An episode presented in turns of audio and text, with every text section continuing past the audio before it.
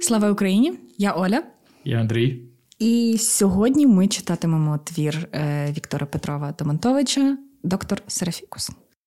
Домонтович моє життя з шкільних років назад повернувся декілька років тому, в 20-му році, коли Софія Андрухович видала роман Амадока, який є з прекрасним зразком сучасної інтелектуальної європейської прози.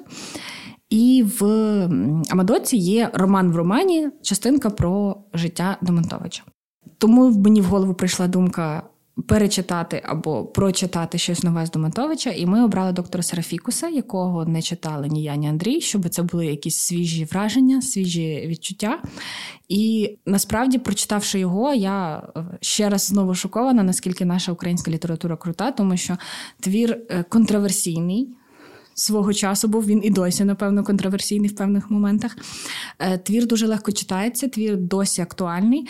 І почнемо ми з того, щоб коротко е, взагалі сказати, хто такий Домонтович. Домонтович не тільки письменник, Домонтович філософ, Домонтович науковець, Домонтович шпигун і співробітник КДБ, як подейкують. І його постать не менш цікава. Ми повернемося до його біографії, до його біографічних моментів трошки пізніше, е, але почнемо все-таки з обговорення твору. Отож, сюжет. Ти ще забула додати, що Домонтович був знавець трипільської культури, хвойка лох. Е, сюжет насправді побудований в творі доволі специфічно. Тобто, можна сказати, що він як з різних уривків, такими частинами зшитий, грубо зшитий, нема плавних переходів. І це насправді до такого стилю треба навіть спочатку трохи звикнути, я б сказав. Твір починається з опису головного героя. Е, якого звати Василь Хрисанович Комаха. Знову рубрика е, Дивні імена Хрисанович. Я ніколи не чув про таке ім'я Хрисан. Як він? Очевидно, але знову ж таки вперше чую, і мені цікаво, я не гуглила, чи ім'я таке існує насправді, чи це вигадка Домонтовича для того, щоб spice up е, цей і так spicy твір. В нього є прізвисько е, Серафікус, який йому дали його знайомі, через це, що він доволі е, ангельський. Серафікус походить від слова серафічний що вказує нам зразу на те, що е, він такий доволі відірваний від земного, що він е, десь там літає в е, небесах, що його не цікавить буденність і якісь звичайні мирські буденні справи. Сьогоднішній випуск насправді буде дуже багатий на цитати, тому що твір дуже красиво і витончено написаний, і саме навіть звучання слів в ньому це вже щось особливе. І тому я зачитаю опис е, комахи Серафікуса, так як його описує автор. Якщо цей комаха й був людиною, то якоюсь іншою, не такою, як уся решта. Попри свою грузьку, тяжку масивність, він здавався абстракцією, фікцією. Швидше, справді, не людина, а похмурий гном, що живе в таємних глюхах, глухих, заплутаних підземних переходах, відлюдкуватих самотніх печерах, що не звик е, бувати серед людей і радіти, побачивши сонце.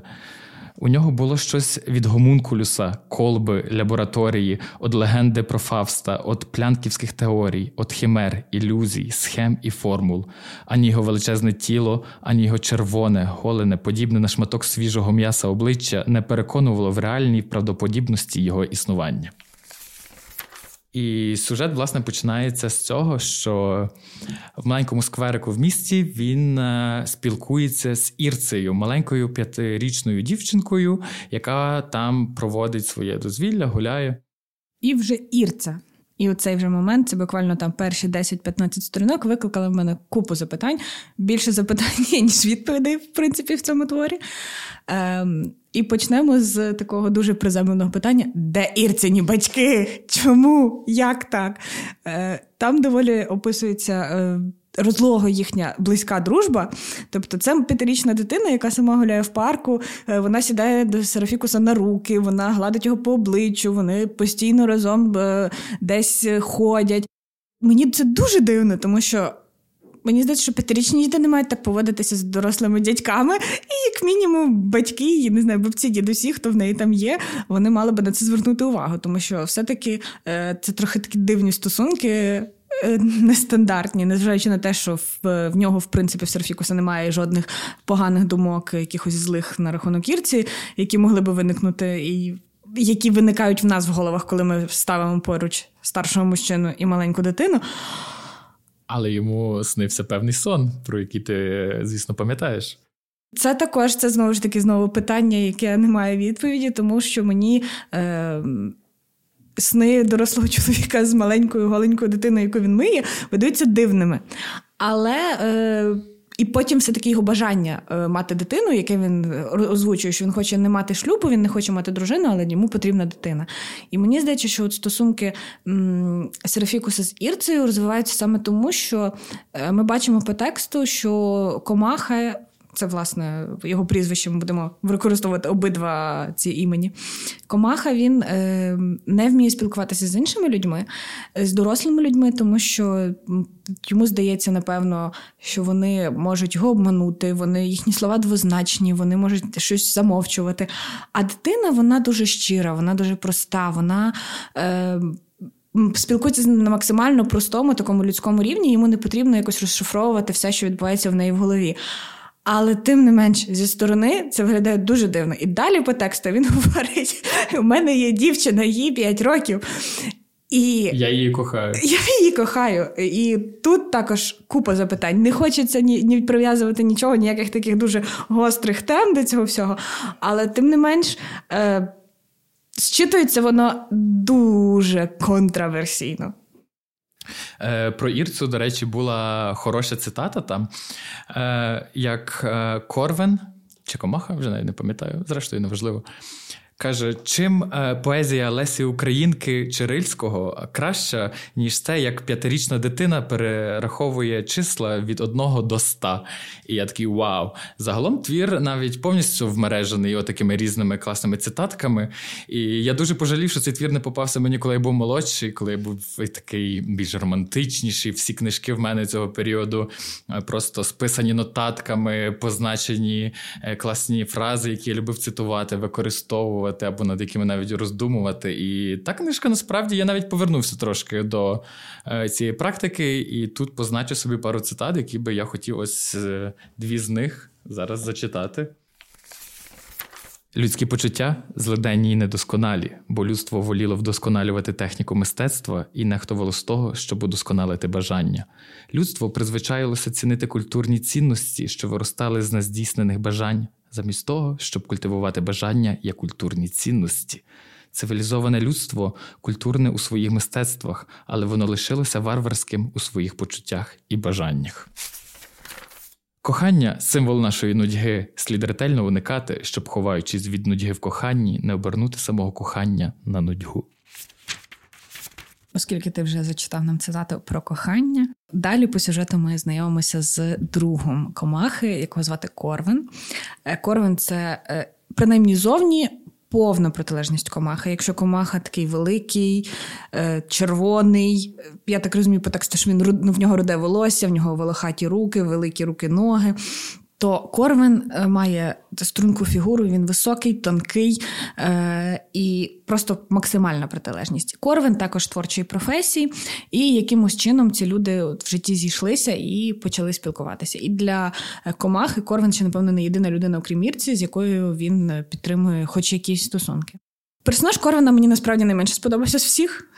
Він мені був найменш цікавий. Він, напевно, незважаючи на нерішучість і дивність е, комахи, Корван для мене був таким найбільш е, дратуючим персонажем з цієї всієї компанії. Але є дуже цікавий момент. Не хочеться знову ж таки його розмазувати і витягати з нього якісь контроверсійні е, такі пікантні моменти. Але в тексті доволі чітко вказано, що е, в Корвана були романтичні почуття до комахи. Не знаю, як так вийшло, тому що насправді вони дуже різні люди, і що саме Корвана привабило в комасі. Але е, тема гомосексуальності там прослідковується дуже чітко.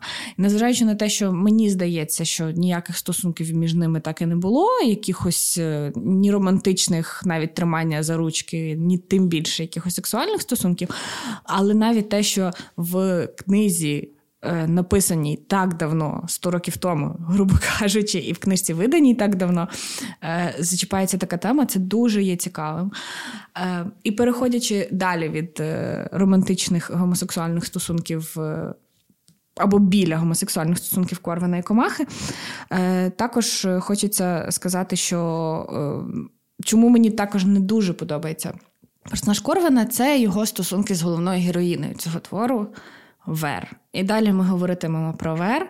А Вер зараз ми з Андрієм зіліємося в екстазі любови до цієї фантастичної персонажки, найкращої і найцікавішої персонажки. І говорити про неї ми будемо довго, бо є про що. Ну, Вер моя крашиха, серйозно, просто моя нова модель поведінки. Тому що професор як персонаж він не є цікавий. До речі, ми забули сказати, що він був професор, що він був науковець. Е, і його робота все була нудна. Він сидів в бібліотеках, він читав лекції, він щось постійно виписував, писав якісь статті, наукові досліди. А Вер це повна йому протилежність, так як і Корвин художник-супрематист. Е, і вона, от як символ цієї нової епохи, який настав після Першої світової війни. Е, жінка, яка відкрита до всього, яка творить нову історію, яка йде в першій е, фаланзі людей, яка бере все від життя. І, до речі, хотів би зробити невеличку ремарку про саму епоху, наскільки вона прекрасно описана в цьому романі. Автор е, видав цю книжку 47-му році, якщо я не помиляюсь, хоча написав у 29-му. І мені дуже прикро, що сучасники не могли її прочитати в цей самий момент, е, коли вона була написана, бо він дуже маніпулює термінами, які е, були би зрозумілі саме в цей час. Наприклад, він згадує про театр Курбаса, про самого Курбаса, про Рильського. Вер, наприклад, не хоче переїжджати е, в Харків вслід за своїм першим чоловіком тільки через те, що в Харкові немає місця, де жити. Каже, на що мені в Харкові? Ну не тільки через це, звісно, бо вона його явно не любила. Але вона йому каже: на що мені їхати в Харків і тиснутися там, якщо в мене в Києві є прекрасне житло. От е, Саме як автор описує, він дуже так штрихами підводить лінії, тобто там немає якихось розлогих описів, вони всі дуже короткі, лаконічні, але йому це гарно вдається. Він навіть використовує, я б сказав, якісь експресіоністичні такі е, методи. І навіть на початку книжки він вказує, що на на вулиці епоха експресіонізму. І це таки просто вау! Ти читаєш, як вони ходили в кафе, як е, кокаїн і морфій був доступний на кожному кроці, як е, молоді чоловіки з зеленими обличчями і старі чоловіки з рожевими обличчями нахиляються і пропонують відвідувачам кафе купити кокаїн. Я вважаю це прекрасно. Ми нічого не знаємо майже про наші 20-ті, і це якесь таке дуже загалом в людей розпливчасте бачення цього. Ми знаємо, власне, те, що нам в школі розказують, це НЕП.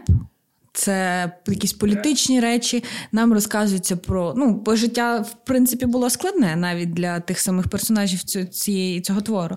Але тим не менш, е, за е, дужками шкільної освіти лишаються власне такі штуки з якимись культурними речима, з тим самим кокаїном, з якоюсь богемою. Е, і погоджуюсь, мені дуже сподобалося, як він це описав. Ти поринаєш оце все. І навіть оці дрібні ремарки, там каву пили там, тістечка їли там, і описується Київ того часу. І це фантастично тебе занурює без якоїсь е, нудної, нудного розписування про якісь складнощі життя або навпаки про якийсь побут. Оці дрібні штрихи дарують тобі. Таке заглиблення в ту епоху і дають краще зрозуміти персонажку Вер. Е, Вер мала прототип в реальному житті, як виявилось, я прочитав. Її звали Вероніка Черняхівська, яка була внучкою Михайла Старицького, але, на жаль, стала жертвою сталінських репресій. Вона була ув'язнена двічі, і другого разу, коли її ув'язнили, то е, вона збожеволіла в'язниці, а через певний час була розстріляна. Історія продовжується ще більш сумніше, тому що її 72-річна мати, дочка Михайла Старицького, поїхала в Сибір її шукати, так як влада повідомила, що її було заслано, не розстріляно. І стара мати їде її шукати. Відповідно, вона її не знайшла. Але коли вона повернулася, то ще її чоловік помер. Ну, історія просто бере заживе, і ну я тому вирішив за потрібне це озвучити, також щоб розуміти і контекст, і людей пов'язаних. Ну, це цікаво, бо я навмисно не читала ніяких критик, ніяких відсилок, і це далі наразі дуже помічно те, що ти щось читав, тому що в мене не буде багато запитань, е, які, на які могла б відповісти критика, або просто е, прочитання якогось навколишнього контексту. Тому дякую тобі. Вер постає в образі а, жінки нового часу, як я вже висловився. В чому саме полягає образ жінки нового часу? Це те, що жінка сама керує своїм життям. Її життя залежить від її освіти, від її професії, від її політичних поглядів. Вона бере від життя все, вона маніпулює чоловіками просто туди і сюди. Вона ними перебирає. Навіть починається опис. Е, цієї героїні з цього, що вона стоїть на пляжі напівоголена і просто ловить на собі погляди всіх людей, які там знаходяться, але нікому в нікому вона не зацікавлена. І я також хотів е, зачитати, як автор описує вер. Манерну індивідуальність вер приймали за прикмету справжньої талановитості, вона користувалась успіхом. Їй бракувало техніки, її поанти не завжди були бездоганні, але в особистій вдачі вер було так багато умовної декоративності і штучної орнаментальності, що їй належало бути собою. За нею визнали першорядні здібності. У житті Вер була одночасно акторкою і собою. Вона грала себе. Їй хотілося плескати, коли у вітальні або ж у каварні з особливо химерним мрійним жестом вона запалювала цигарку або ж куштувала хрумку меренгу і змітала крихти з білого свого убрання. Пити каву і запалювати цигарки наука нелегка і відповідальна, як і останнє напруження тіла в змаганнях на 100 метрів. І також до її образу мені пригадалося, мені дуже подобається, що Домонтович постійно повторює про її кармінну. Це червона помада, і її підголене голова ззаду, потилиця. тобто потилиця, яка є таким яскравим прикладом моди 20-х років. Тобто, це було модно у всьому світі в 20-х роках, і очевидно, що наші жінки теж не відставали. і в нас теж були жінки, які слідували якимось світовим е, віянням і світовим трендам. І, власне, це те, що вона настільки сучасна, настільки от в цій течії, і і червона помада, яка також є виклична, яка також є така відверто сексуальна, якою вона постійно підводить губи, особливо там в спілкуванні з Корваном, коли вона з ним говорить, і, на мій погляд, так показово підводить ці губи фантастична, неймовірна жінка. І крім того, для мене ем, оця е, виключність і оцей образ нової жінки Вер був підсвічений з боку образом Тетяни Беренс. Ем, це е, наречена Корвина, про яку він розказує Вер. І ця Тетяна, вона дуже яскраво протиставляється, тому що Вер нам ось щойно щойно показали яку таку фантастичну сучасну жінку. А Тетяна, незважаючи на те, що вона теж донька науковця, тобто вона людина не з простої сім'ї, це людина, яка має доступ до очевидно різних вигод. Вона все одно дуже проста, дуже така стандартна, з дуже патріархальними цінностями. Навіть в тексті є е, в описі стосунків Тетяни цієї з Корваном мати дітей, чоловіка, хату. Хіба не в цьому полягає правдиве покликання жінки. І це дуже яскраво підсвічує персонаж Ковер, яка прагне незалежності, яка прагне е, якоїсь реалізації, яка має власні інтереси, які не цікаві е, отакі буденні речі, не тому, що ці речі погані. Ніхто не каже, що мати родину це зле, мати дружину або чоловіка це зле. Але саме тому, що вона себе бачить як особистість, а не частинку цієї системи. І за це я, як е, людина з феміністичними поглядами, ще більше стала поважати Демонтовича, тому що персонаж Кавер не описана як е, якась недолуга, вона не описана як якась дурна, як людина, яка е, іде проти течії, але вона йде проти течії, тому що вона погана. І вона в цьому не права, а навпаки, вона описується з великою любов'ю, з великою прихильністю. І тобі, читаючи це, хочеться бути такою, як Вер, а не такою, як Тетяна.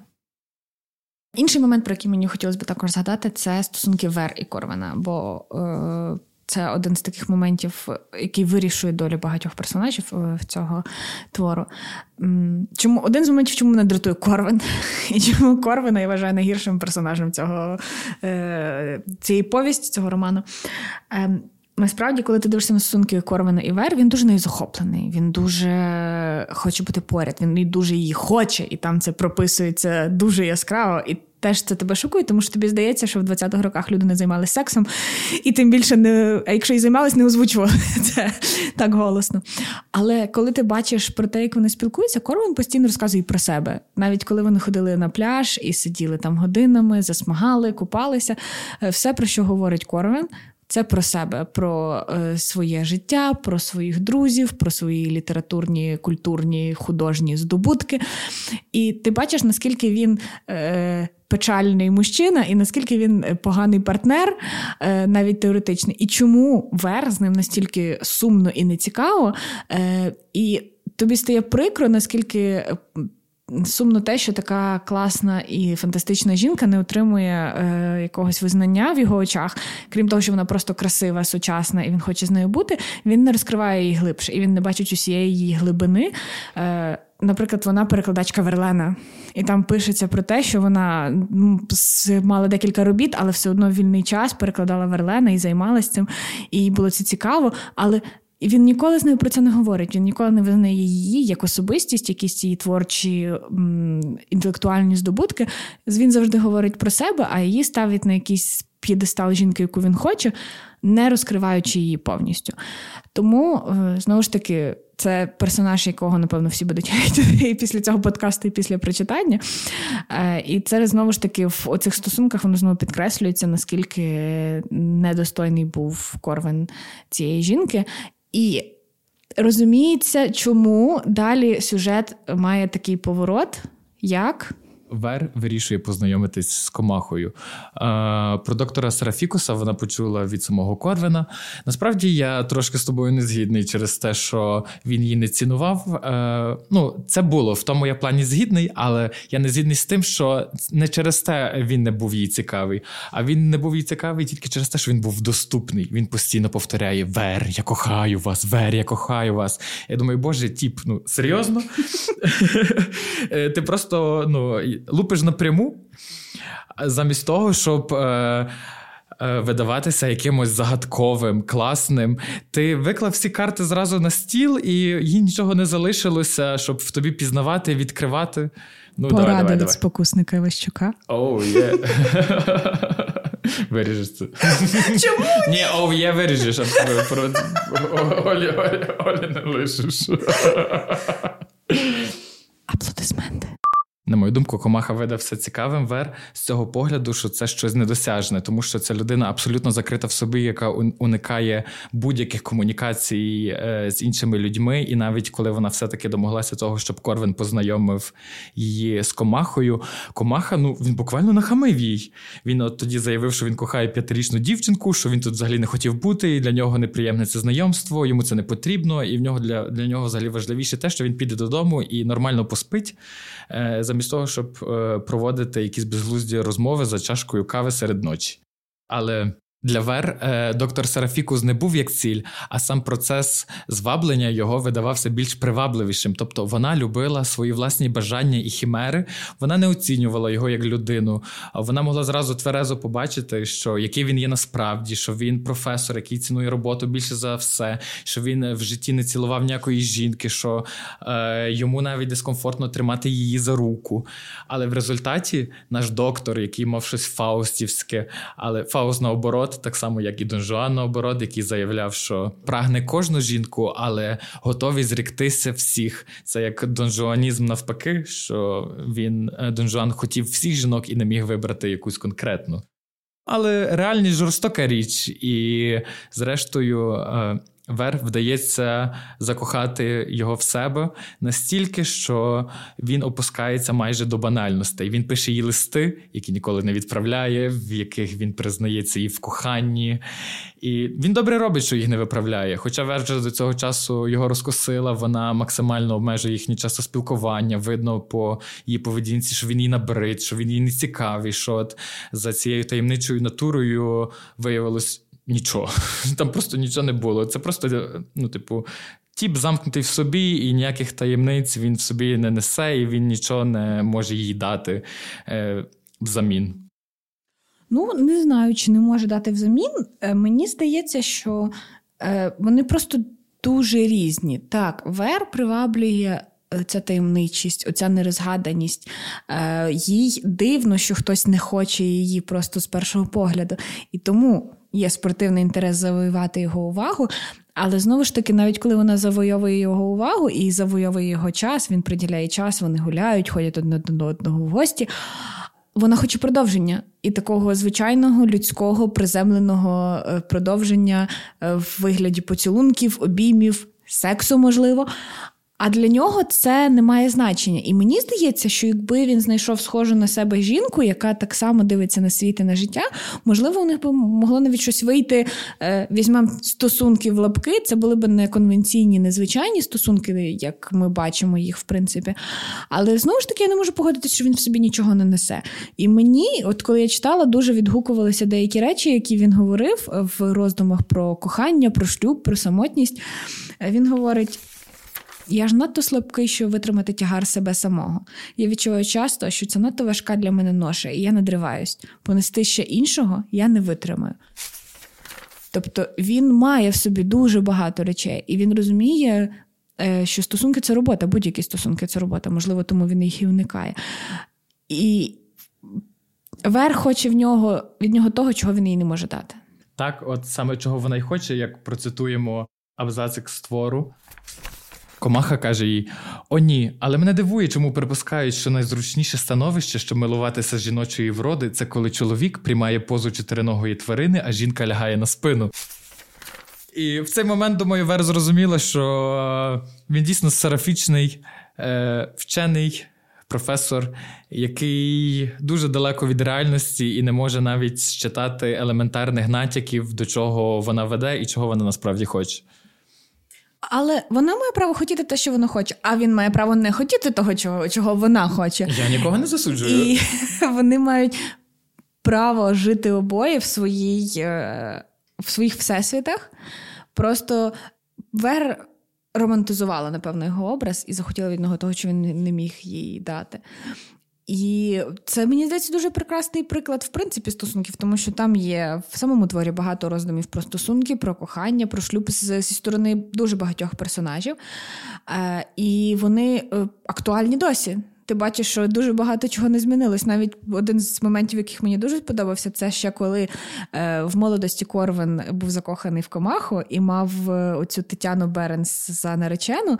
Е, Він захоплювався ними обома, але вони не були знайомі. І коли він їх познайомив, е, вийшла катастрофа, і дуже все було сумно. І ти проєктуєш це на своє звичайне людське життя, коли ти стараєшся знайомити свого партнера чи партнерку з своїми друзями, з цього нічого не виходить, і ти дивишся, роки йдуть, а проблеми людей ті самі і нічого не міняється. Біографія Домонтовича насправді це справжній екшен, е, який ще ми навіть е, маємо дослідити, тому що не всі факти з його біографії залишаються відкритими зараз. І мені е, дуже наразі прикро е, і дуже маю велику надію, що е, за белетризацію біографії наших багатьох письменників того самого розстріляного відродження візьмуться автори. Тому що є так е, шматочок про Домонтовича в Амадоці, але мені дуже сумно, що це не повноцінний роман, тому що.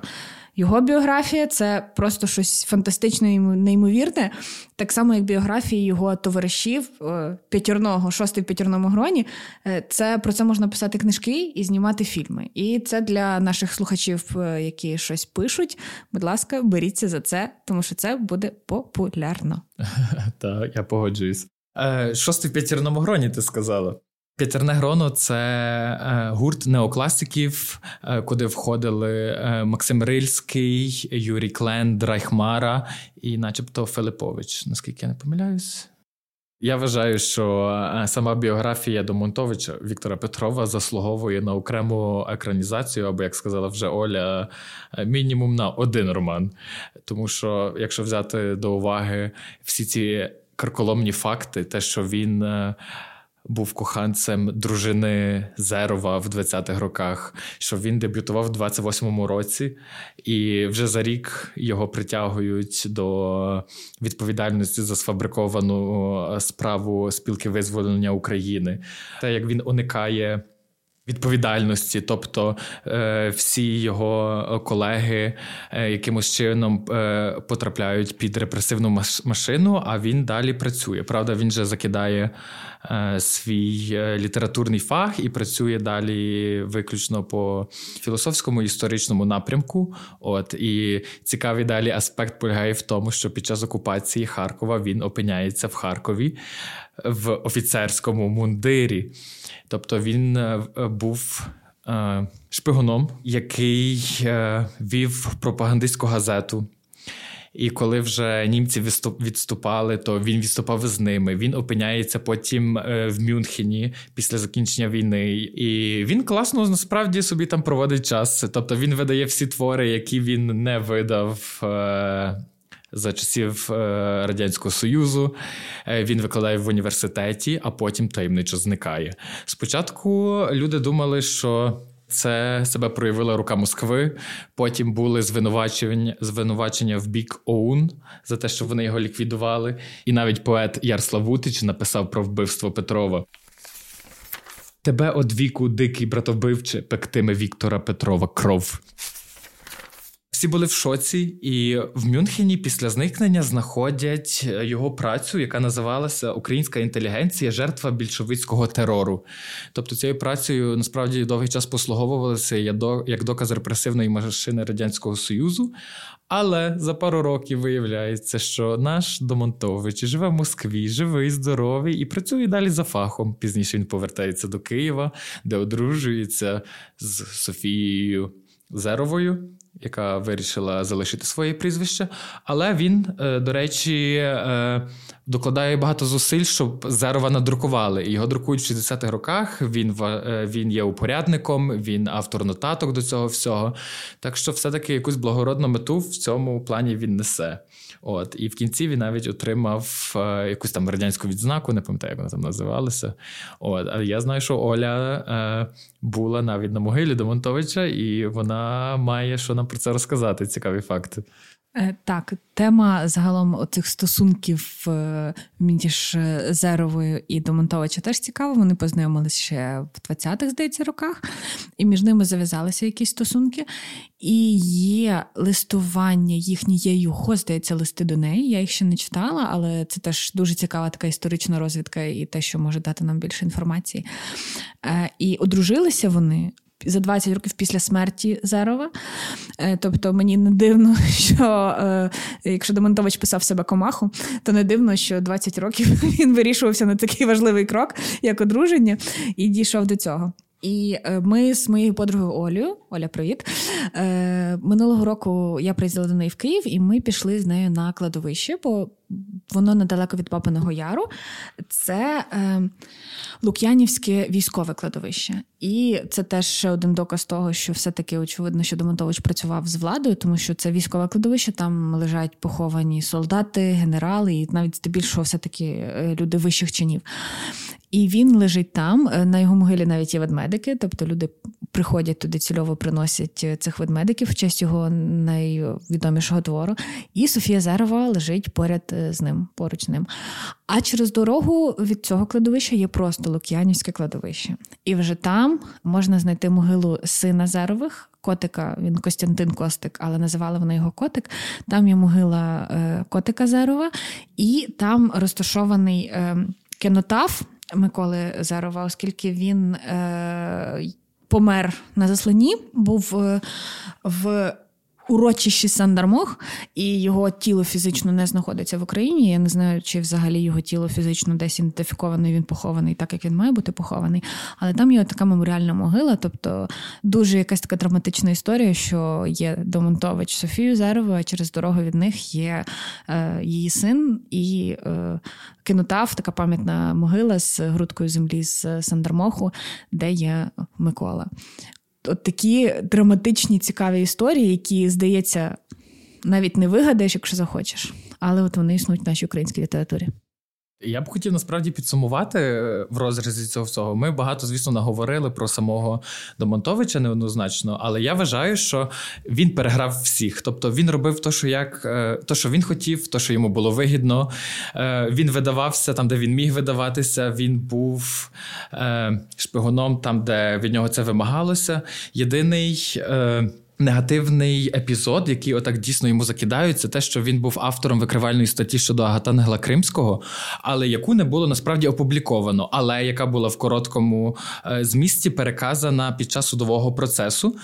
Хоча е, існувала тоді така практика, що е, історики, вчені, письменники, літератори вони звинувачували постійно один одного в всяких е, буржуазних націоналістичних речах.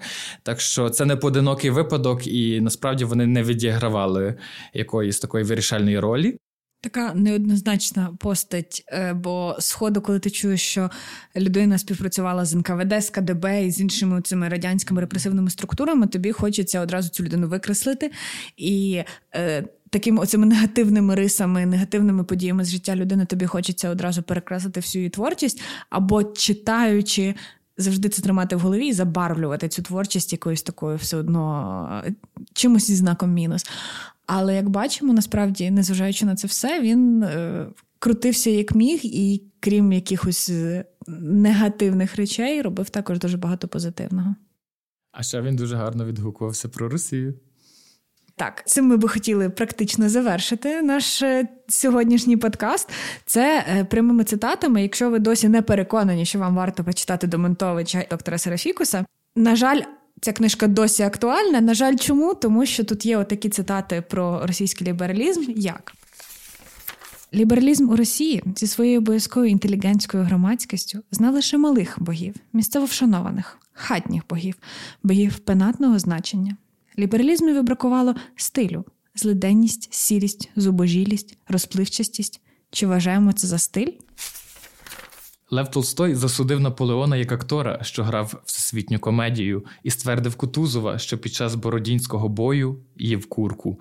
У Росії завжди їли курку під час бородінських боїв. Цією самою кутузовською куркою вигодовано російську відсталість. Слава Україні! Героям слава! Сьогоднішні наші партнери, які допомогли нам записати цей подкаст: пиво Опілля Корифей і вино. Дерешла?